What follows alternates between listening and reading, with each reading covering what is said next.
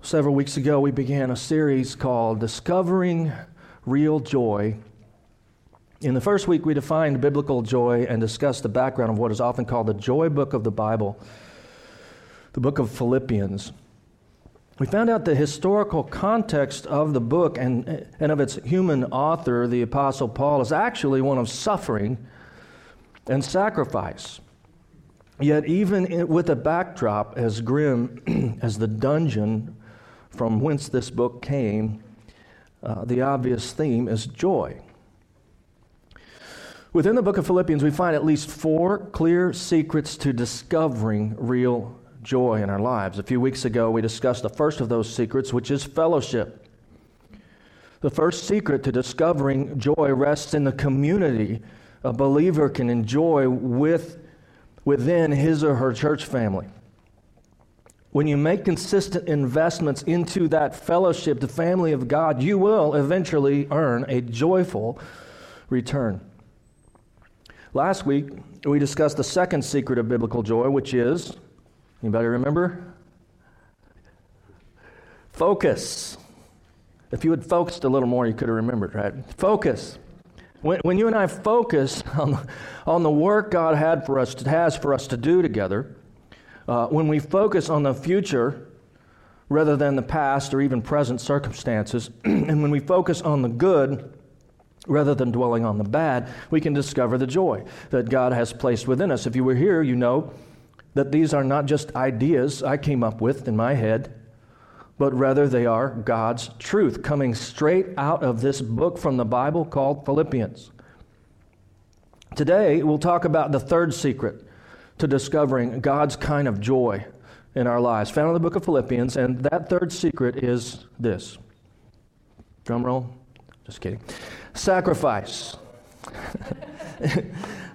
The third secret is sacrifice. Now, the obvious question is how could sacrifice possibly be one of the keys to a joy filled life?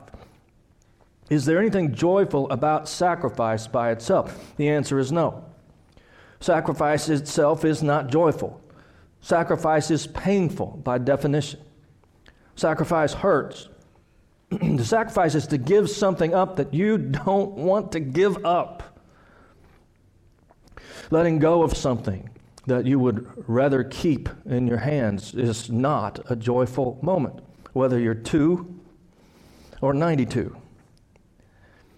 When you choose to give up something that you'd rather keep, whether that's a thing uh, or time, money, energy, dreams, ambitions, power, a daughter, or whatever else you'd rather not give up, that sacrifice. Some of you probably don't know my, my daughter is, I sent her to Mexico. She's a missionary. I had to give her up. We get to talk on the phone every now and then.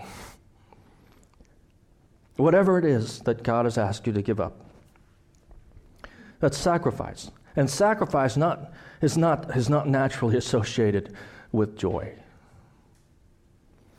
So, how is sacrifice a secret to discovering joy? Well, the joy comes in knowing what that sacrifice can do. The joy of sacrifice is in the knowledge of what is being earned, both for yourself and for others. I would assert that there is no sacrifice you can make for God that will not ultimately earn something better, something more enduring something deeper and more meaningful, often for someone else, but always for you.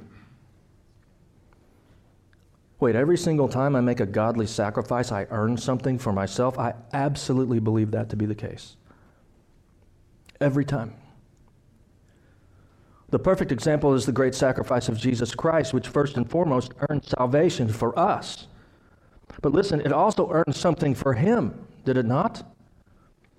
We can find the answer to that question in Philippians chapter 2, verse 9, which says, For this reason also God highly exalted him and bestowed on him the name which is above every name, so that at the name of Jesus every knee will bow of those who are in heaven and on earth and under the earth, and that every tongue will confess that Jesus Christ is Lord to the glory of God the Father.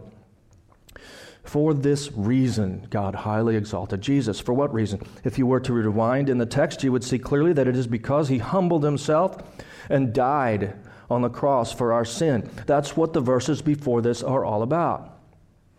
His sacrifice resulted not only in our salvation, but also for himself the eternal reward of even more honor than before. Because of his sacrifice, Jesus Christ has now been given the name that is above every other name. Songs like Worthy is the Lamb who was slain will be sung about him forever because of the sacrifice that he made. I believe that sacrifice is the greatest earning tool in the universe. Sometimes people don't want to consider the earning power of sacrifice as if it somehow cheapens the sacrifice, but I think that's silly. The Bible tells us about the earning power of sacrifice for a reason. One of the things earned by sacrifice is renown or legacy or at least respect. And listen, those are not bad things to strive for through sacrifice. There's a fine line, of course. You know, we don't want to be driven primarily by selfish motivations. However, the Bible affirms men and women who, who want to leave a memorable legacy of service to God. There's no question that is affirmed throughout the stories of difference making men and women in Scripture. Some have been saying, it's made it into some songs that absolutely nothing matters in our lives except God's glory. That might sound good, but I do not believe that is actually what the Bible exemplifies or teaches.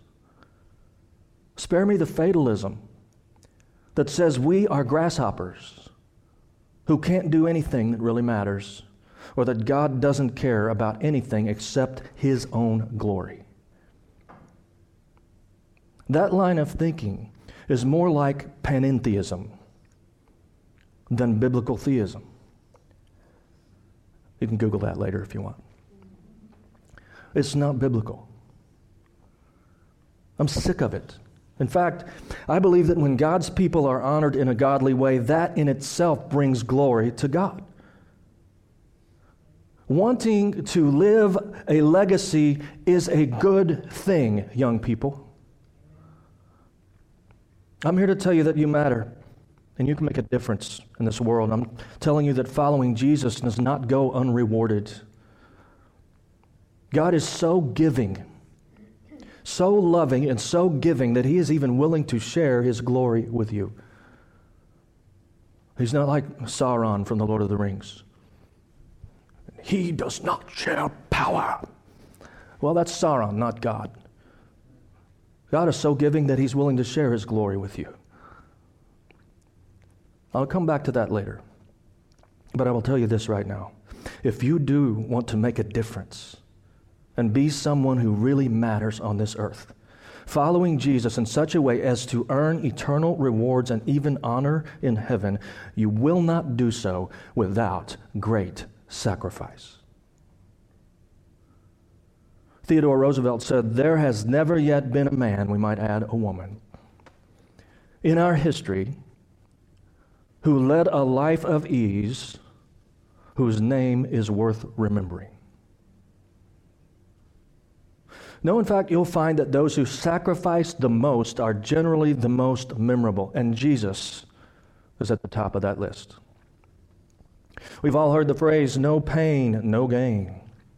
But it's not the pain that brings a glimmer of joy into our eyes, is it? No, it is the promise of what the pain or the sacrifice will achieve that brings joy. It is looking ahead to what will be earned that unlocks the joy of sacrifice. Let me give you two examples from my own life one of success and one that is more like a confession. My example of success through sacrifice is this over the last three months, I have lost 15 pounds. Thank you. It's better than putting it on Facebook, right? Yes, I've lost 15 pounds. Let me tell you something. That physical change is giving me some joy right now. It really is. I, feel joyful in an area where before I was feeling defeated. So, how did I get this joy? Through sacrifice. Some of you know that when you get into your 40s or later, it is incredibly hard to lose weight. Metabolism changes, stuff changes, lots of things change. What are you laughing at? You don't even know.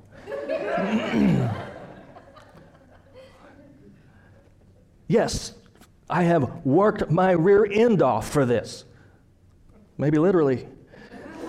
Not really sure where all the 15 pounds came from. But, but the point is that, that sacrifice, this sacrifice brought me joy. Now, let me tell you about an area where I need to return to sacrifice in order to find joy, that being the area of personal indebtedness. I'd like to give some excuses, but I won't. Bottom line is, there have been times when Christy and I were basically out of debt, debt free, and we were feeling such joy about that. But lately, we've put on a few extra pounds of debt again, and that is robbing us of some joy. What is it going to take to get back to where we feel that joyful, debt free feeling? Sacrifice. Dave Ramsey puts it this way live like no one else now so you can live like no one else later. There are several different layers of meaning in that phrase, but the most important idea is that if you will sacrifice in the extreme for a relatively short time, then later you can live with the freedom of margin in your finances. By far, most people aren't willing to sacrifice long enough to move from that debt cycle uh, uh to a cycle of wealth and freedom. It takes short term sacrifice to create long term blessing. Christy and I need to get serious about hitting this area hard once again. At least I know from experience that it will be worth it.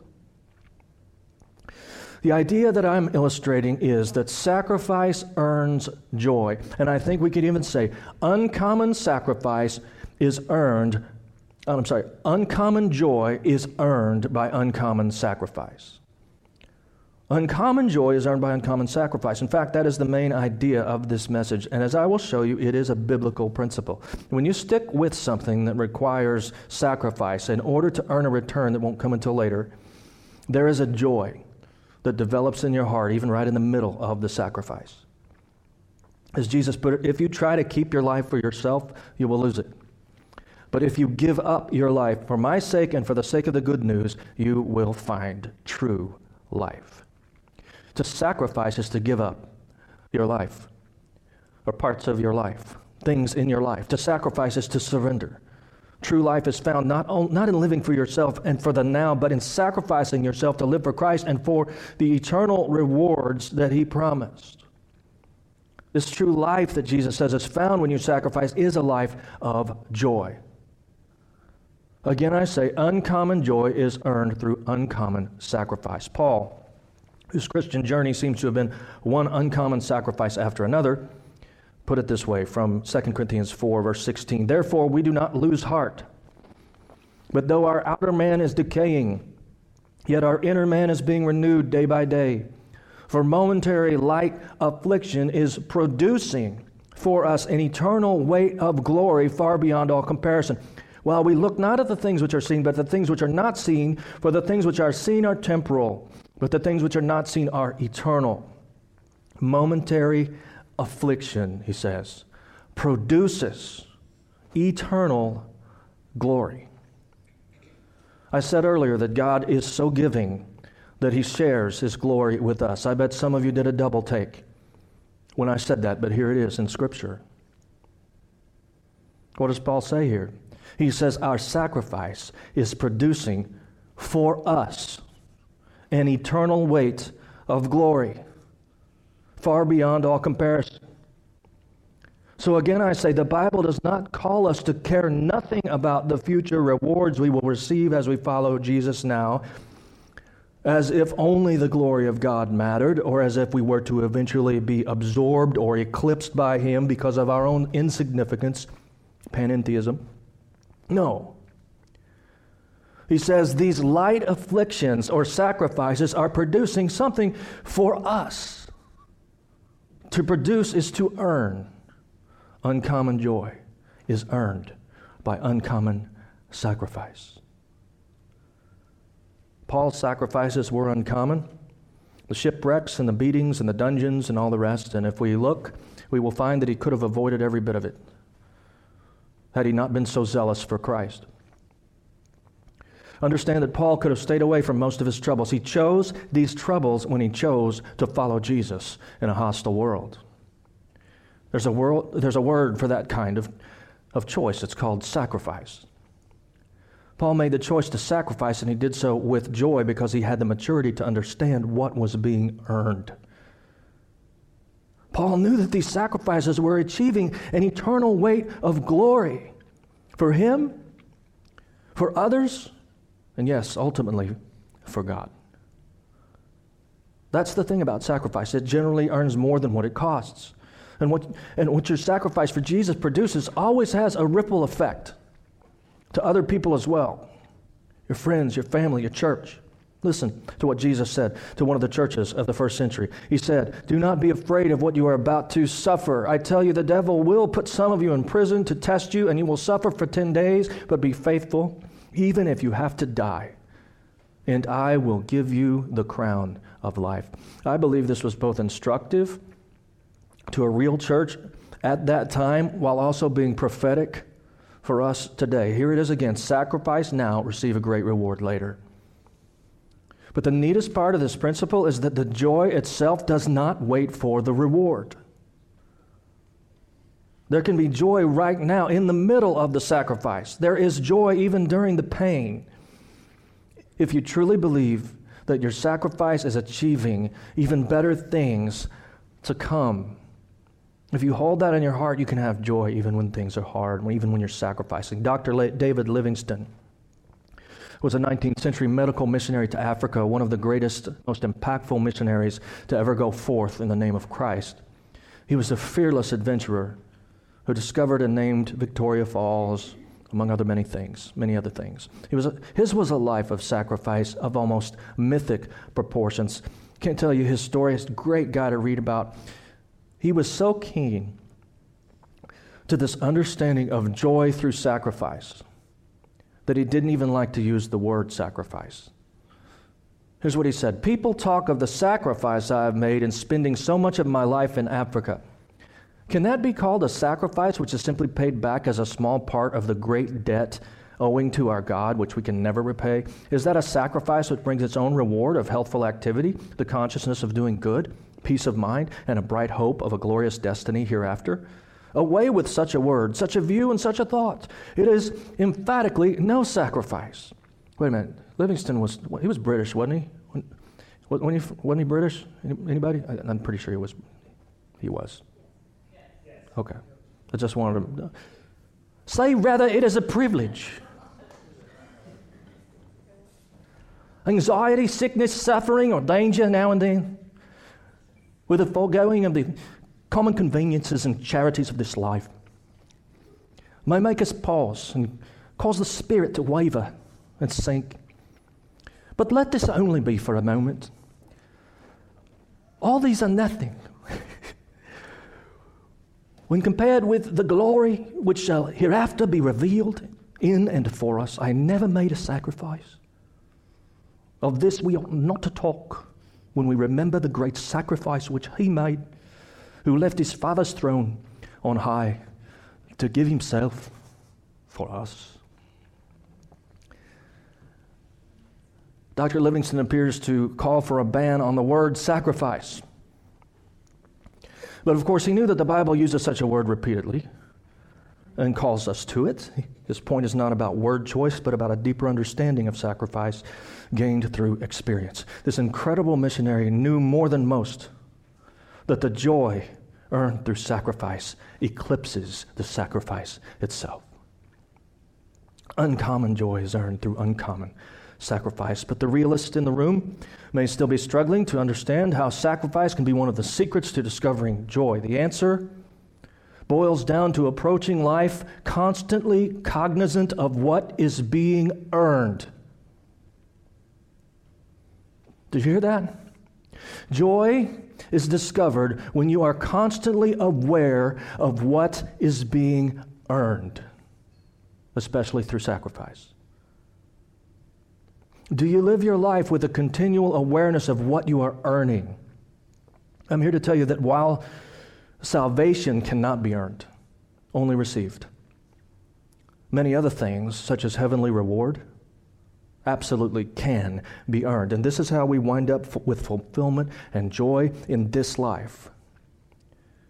I would suggest that the greatest heroes of our faith throughout history lived a life in this way, intentionally earning future reward through current sacrifice. This touches upon one of the foundational principles that God has put into the core of human beings. That is the principle of work, which, by the way, was created before sin, before the curse, not after. God gave Adam work to do in paradise in day one. Work is a good thing. Work is a purposeful thing. Work should be a joyful thing. Generally, those who work hard have a joy that lazy people cannot find. That is because there is something deep inside of us that finds joy in sacrificing or working hard now to earn something that will come later. Why does the gardener labor to prepare the soil and to plant seeds into the ground? How, he does it in great expectation of the harvest. But more than that, I can tell you from experience that there is even a joy in the sacrifice and the work itself. The joy comes long before the harvest. Why? Because faith in the coming harvest infuses joy right into the work and the sacrifice itself. This is God's design. By the way, this is also the reason it dehumanizes and ruins people to give them money for not working. This is the reason socialism destroys a society. Joy and purpose and fulfillment come through work, which really is sacrificing now in order to earn something later. This is also the reason it's so much more enjoyable to save and then buy rather than to buy now and pay later. Listen, when you buy now and pay later, you put the sacrifice on the wrong end of the reward. Uh, either way, you'll need to sacrifice to pay the price. But if you save now and buy later, the sacrifice itself is coupled with the joy of looking forward to the reward that you don't have yet. Whereas when you put the pain after the reward, there's nothing to look forward to through the pain because you already have that thing without having earned it. Let's try another analogy. What if somehow someone could promise you magically that they could instantly give you a perfect body. Okay, this is harder to imagine for some of you than others. I understand that. That's just. But let's just say it were possible that you could be given a perfectly cut, as they say, muscular body, you know, six pack and all that. Uh, you know, the Hollywood body, which of course is way skewed, and that's another topic. Now, now, now there's just one catch to this deal. You get this body instantly, but the catch is that you will be required to exercise the same amount that you would have had to exercise to get that body.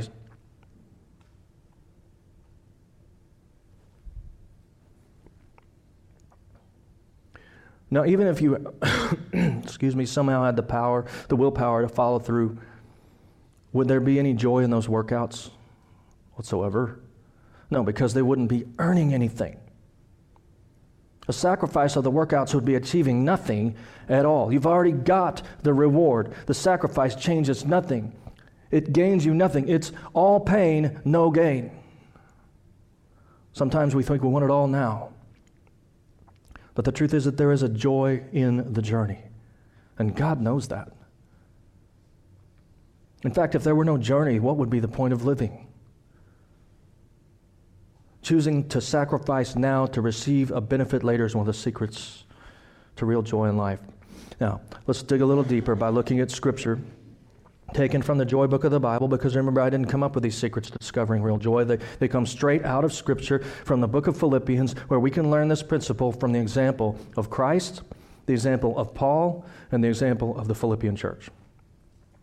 We'll take them in order uh, that they appear in the book. So, first, the example of Christ from chapter 2, Paul sets up the passage in verse 2 by saying, Make my joy complete. And then in verse 3, do nothing from selfishness or empty conceit, but with humility of mind, regard one another as more important than yourselves. Listen to all the sacrifice in here. That's a sacrificial act. Do not merely look out for your own personal interests, but also for the interests of others. Have this attitude in yourselves, which was also in Christ Jesus, who, although he existed in the form of God, did not regard equality with God a thing to be grasped, but emptied himself, taking the form of a bondservant and being made in the likeness of men, being found in appearance as a man, he humbled himself by becoming obedient to the point of death, even death on a cross. Jesus is the ultimate example of sacrifice. It is difficult to comprehend the sacrifice that was made on our behalf when Jesus himself was nailed to the cross. It's not as if a really good person chose to die in our place. That would be sacrifice. But this was the perfect Son of God, the creator of the universe in a human body. So, first, he had to empty himself in such a way as to take on the form of a human. Why did he need to do that? Because God doesn't bleed. God is spirit, the Bible says, and he dwells in unapproachable life. If, light. if he had not emptied himself and taken on the form of a servant, a human, he could not have shed the blood that was needed to pay the penalty for our sin. Next, Paul tells us after lowering himself to humanity, even though he was still God, he actually went through with the plan, not only to the point of death, but even to the point of death on a cross.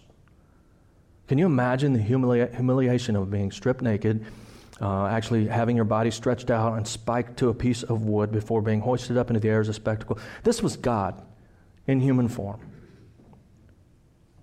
plastered to a cross by men he breathed into existence. It was the greatest sacrifice that has ever been made or that ever could be made. I doubt any of us in this room question the greatness of his sacrifice, but the question is this Did the sacrifice of the cross unlock joy in the life of Jesus? We know it earned glory for him. And for us, it earned everlasting life, eternal peace with God. But was there actually joy within the sacrifice for Jesus? In other words, does this principle I've been sharing with you today hold true even in the case of the most sacrificial act ever? Here again, we need to first embrace an accurate definition of joy. Joy is not the absence of pain or suffering. Joy is not dependent upon happy circumstances. Joy is not a bubbly personality or the ability to constantly wear a smile. Christ agonized on the cross. He cried out in pain. It was horribly torturous. I doubt anyone would say he was in a good mood. But is it possible that he still had joy?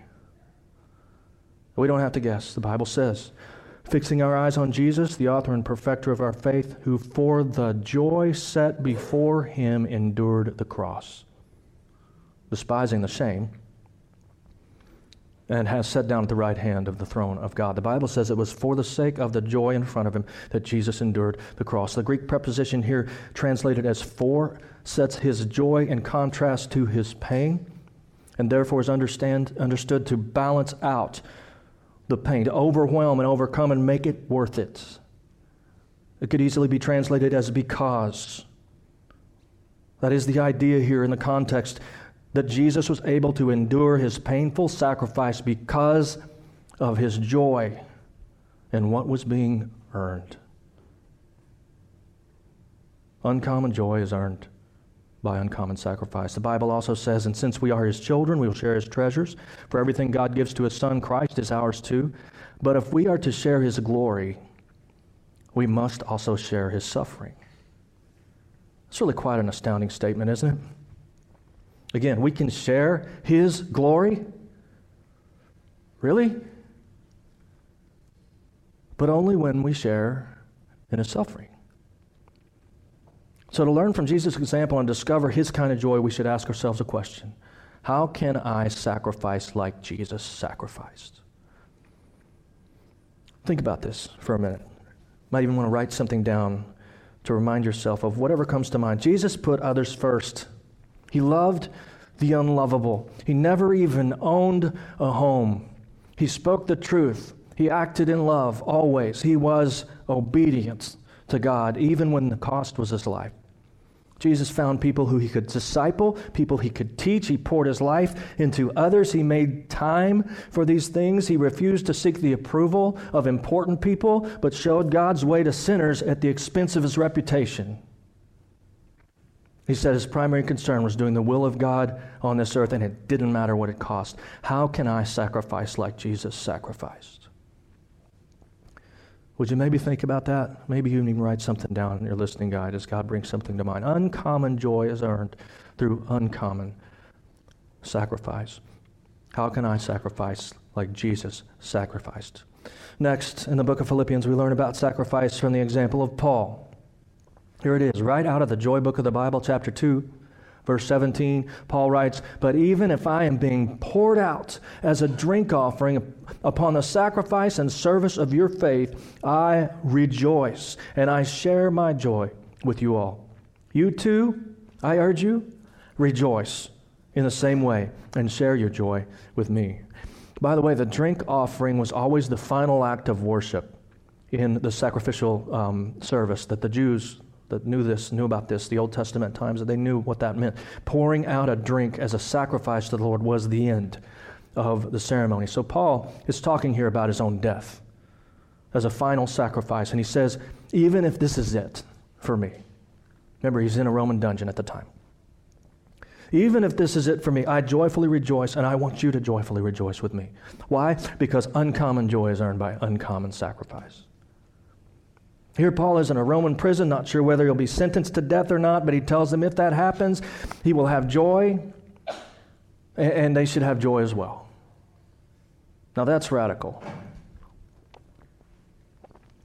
We can also see what the apostle believes about the relationship between sacrifice and joy in chapter 3, verse 7, where it says, But whatever things were gained to me, those things I've counted as loss for the sake of Christ. For more than that, I count all things to be lost in view of the surpassing value of knowing Christ Jesus my Lord, for whom I have suffered the loss of all things, and count them but rubbish, so that I may gain Christ, and may be found in him, not having a righteousness of my own derived from the law, but that which is through faith in Christ, the righteousness which comes from God on the basis of faith, that I may, by the way, that's a great little verse to read about how you're saved. Faith in Christ means God makes you righteous. He takes care of your sin if you put your faith in Christ and what he did on the cross that I may know him. That's what happens when you come to Christ. You get to have a relationship with him afterwards. That I may know him in the power of his resurrection and the fellowship of his sufferings, being conformed to his death, in order that I may attain to the resurrection from the dead, eternal life. Here we see the sacrifice in what is lost for Christ and we hear about the joy found through that loss within the phrase, the fellowship of sharing in his sufferings. There's a fellowship in that. We understand the reward and the gain that is earned by the sacrifice of that passage. You could go through and go, here's the sacrifice, here's the joy, here's what's cost, here's what's earned. Loss and gain are contrasted in this passage.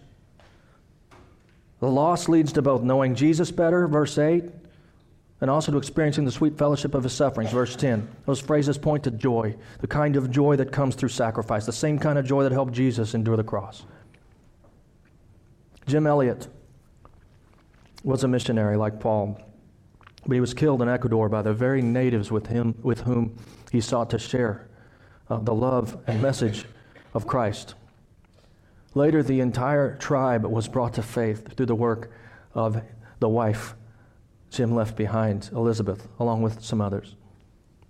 You can see that amazing story in a great movie called The End of the Spear.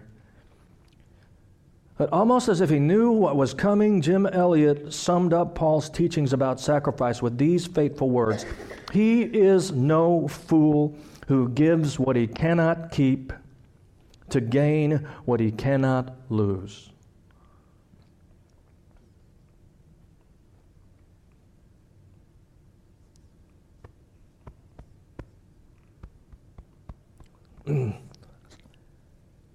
it's like my, my daughter's favorite quote in the world. She's always saying it.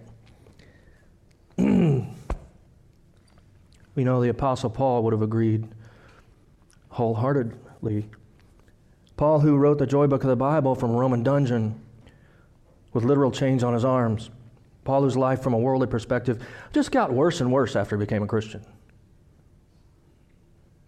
Paul, who we know had some kind of painful chronic health problem, which God willfully chose not to take away in spite of his prayers. Paul, who has, was eventually martyred for his faith. By, by the way, does this sound like the modern Christianity that's getting put out uh, by some? No, this is biblical Christianity. Yet through all of that, Paul maintained an uncommon joy. So, one question for those wanting to discover biblical joy might be this How can I sacrifice like Paul sacrificed? Think about it. Maybe write something down. It's deeper than shipwrecks and beatings and jail time and martyrdom. Those were not the sacrifices that Paul made. He didn't choose those things. Those things came because he chose to follow Jesus.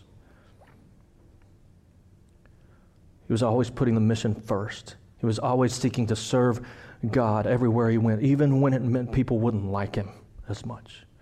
How can I sacrifice like Paul sacrificed? You may want to write something down. Lastly, let's look very briefly at the example of the Philippian church. From chapter 4, starting at verse 14, nevertheless, you have done well to share with me, church, in my affliction. You yourselves also know, Philippians, that at the first preaching of the gospel after I left Macedonia, no church shared with me in the matter of giving and receiving, but you alone. For even in Thessalonica, you sent a gift more than once for my needs. Not that I seek the gift itself, but I seek for the profit which increased to your account. But I have received everything in full and have an abundance. I am amply supplied. Having received from Epaphroditus what you have sent, a fragrant aroma, acceptable sacrifice, well pleasing to God, and my God will supply all your needs according to his riches and glory in Christ Jesus. Now, it is not my goal to make this all about money, but it would almost be deceptive if I did not point out that this passage and others in Philippians are simply referring to financial gifts given through the church. In fact, sacrificial generosity of the church at Philippi is mentioned more than once in Scripture. They were known for it. And so when we think about ways we can sacrifice for God today, we should not leave out financial sacrifice. In another passage about financial giving, Paul writes Each one must do just as he has purposed in his heart, not grudgingly or under compulsion. For God loves a cheerful giver. A cheerful giver, which could just as easily and completely just as accurately be translated a joyful giver, by the way. So, does this mean there's no call to sacrificial uh, giving? Not at all. To some degree, all giving is sacrificial. Rather, this is as we have been discussing that there is a cheerfulness or a joyfulness even in the sacrifice because we know our sacrifice is achieving, producing, earning a reward that is disproportionately greater than the sacrifice itself. Uncommon joy is earned through uncommon sacrifice. I'm not launching a stewardship campaign or building a building campaign today. However, we have in fact begun to save for land and a building. We were compelled to start a building fund because one of our members recently, out of the blue, felt led by God to provide the initial donation in the amount of $40,000. Do you think that person could not have done something else with that money? Do you think they did not make a sacrifice in giving that money? I mean, that's like a Shelby GT 500, people. It's a sacrifice Of course, it's a sacrifice. And I happen to know this person was very joyful in doing so. What a great start. Your tithe on income is one thing. If you're committed part of this church, if you follow Jesus, a tithe is a matter of obedience. But I'll just throw it out there that if anyone ever feels led to make an over and above sacrificial offering toward our future building fund, you can just go right ahead.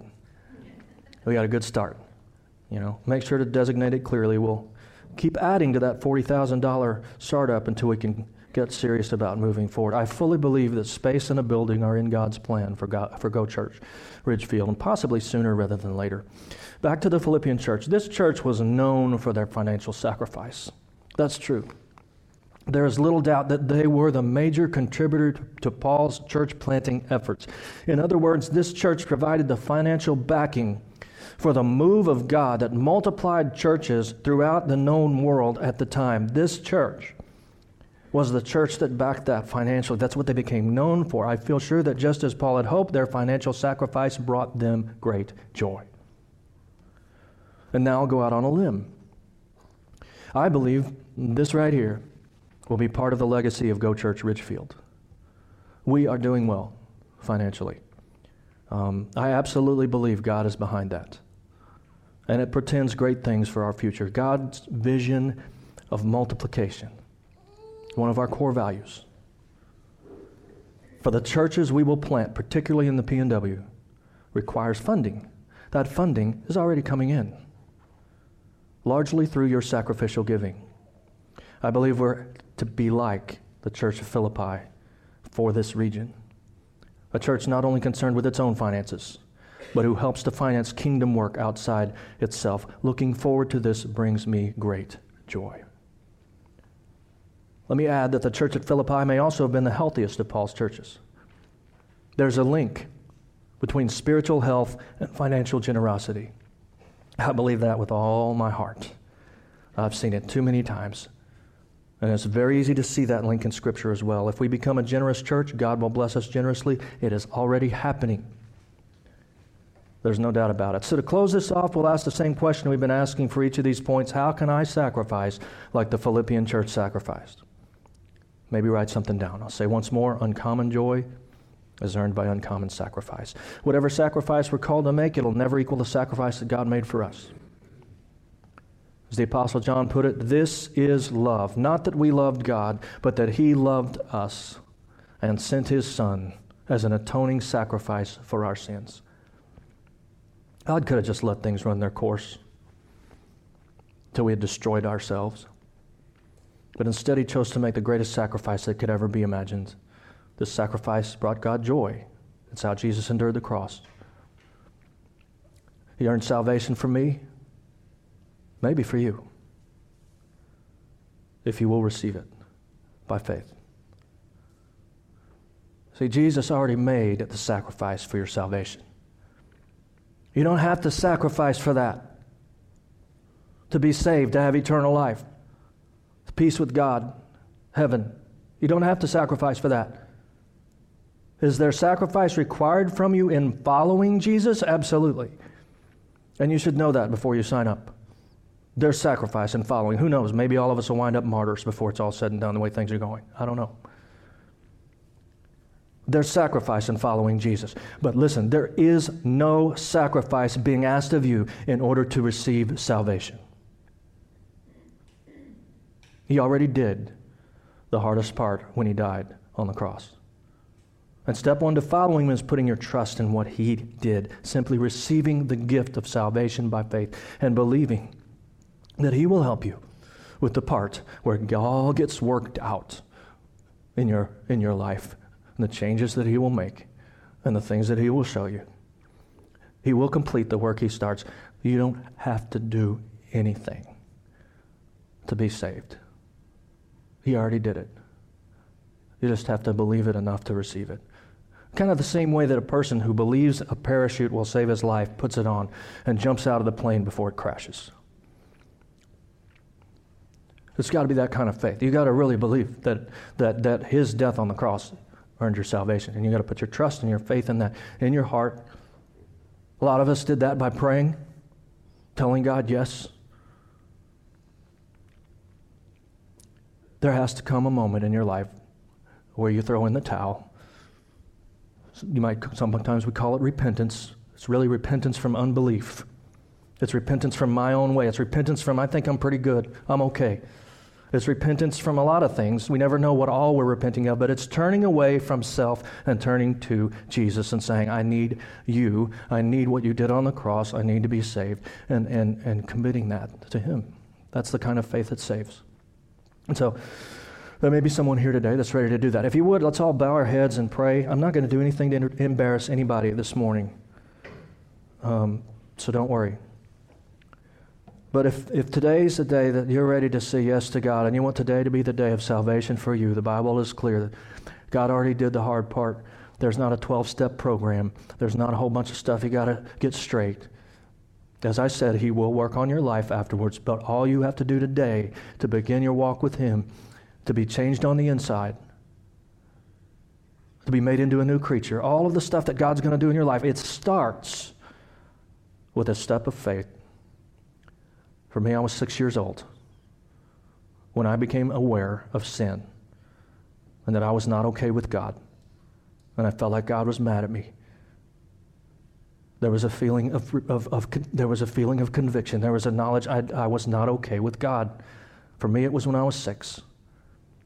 And people guided me and helped me know to receive Jesus. You can tell them right now, yes, I'm not okay.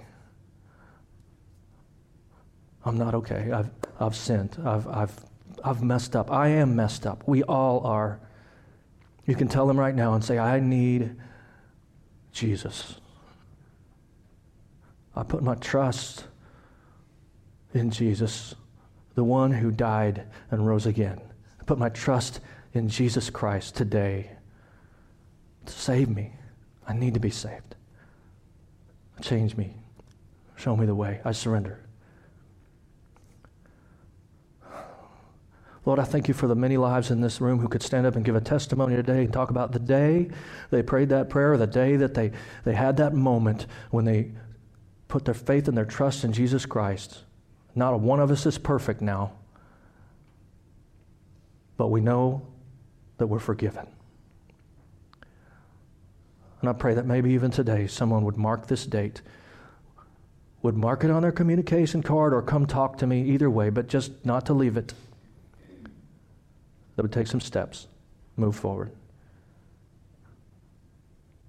Thank you, Jesus, for loving us so much that you came to us. In the name of Jesus, amen. Thanks for listening to Go Church's weekly sermon podcast. If you enjoyed the sermon, be sure to rate and review us on iTunes. If you want to learn more about the ministry of Go Church or catch up on previous sermons, check out our website, www gochurchpnw.com. You can also connect with Go Church on Facebook and Instagram.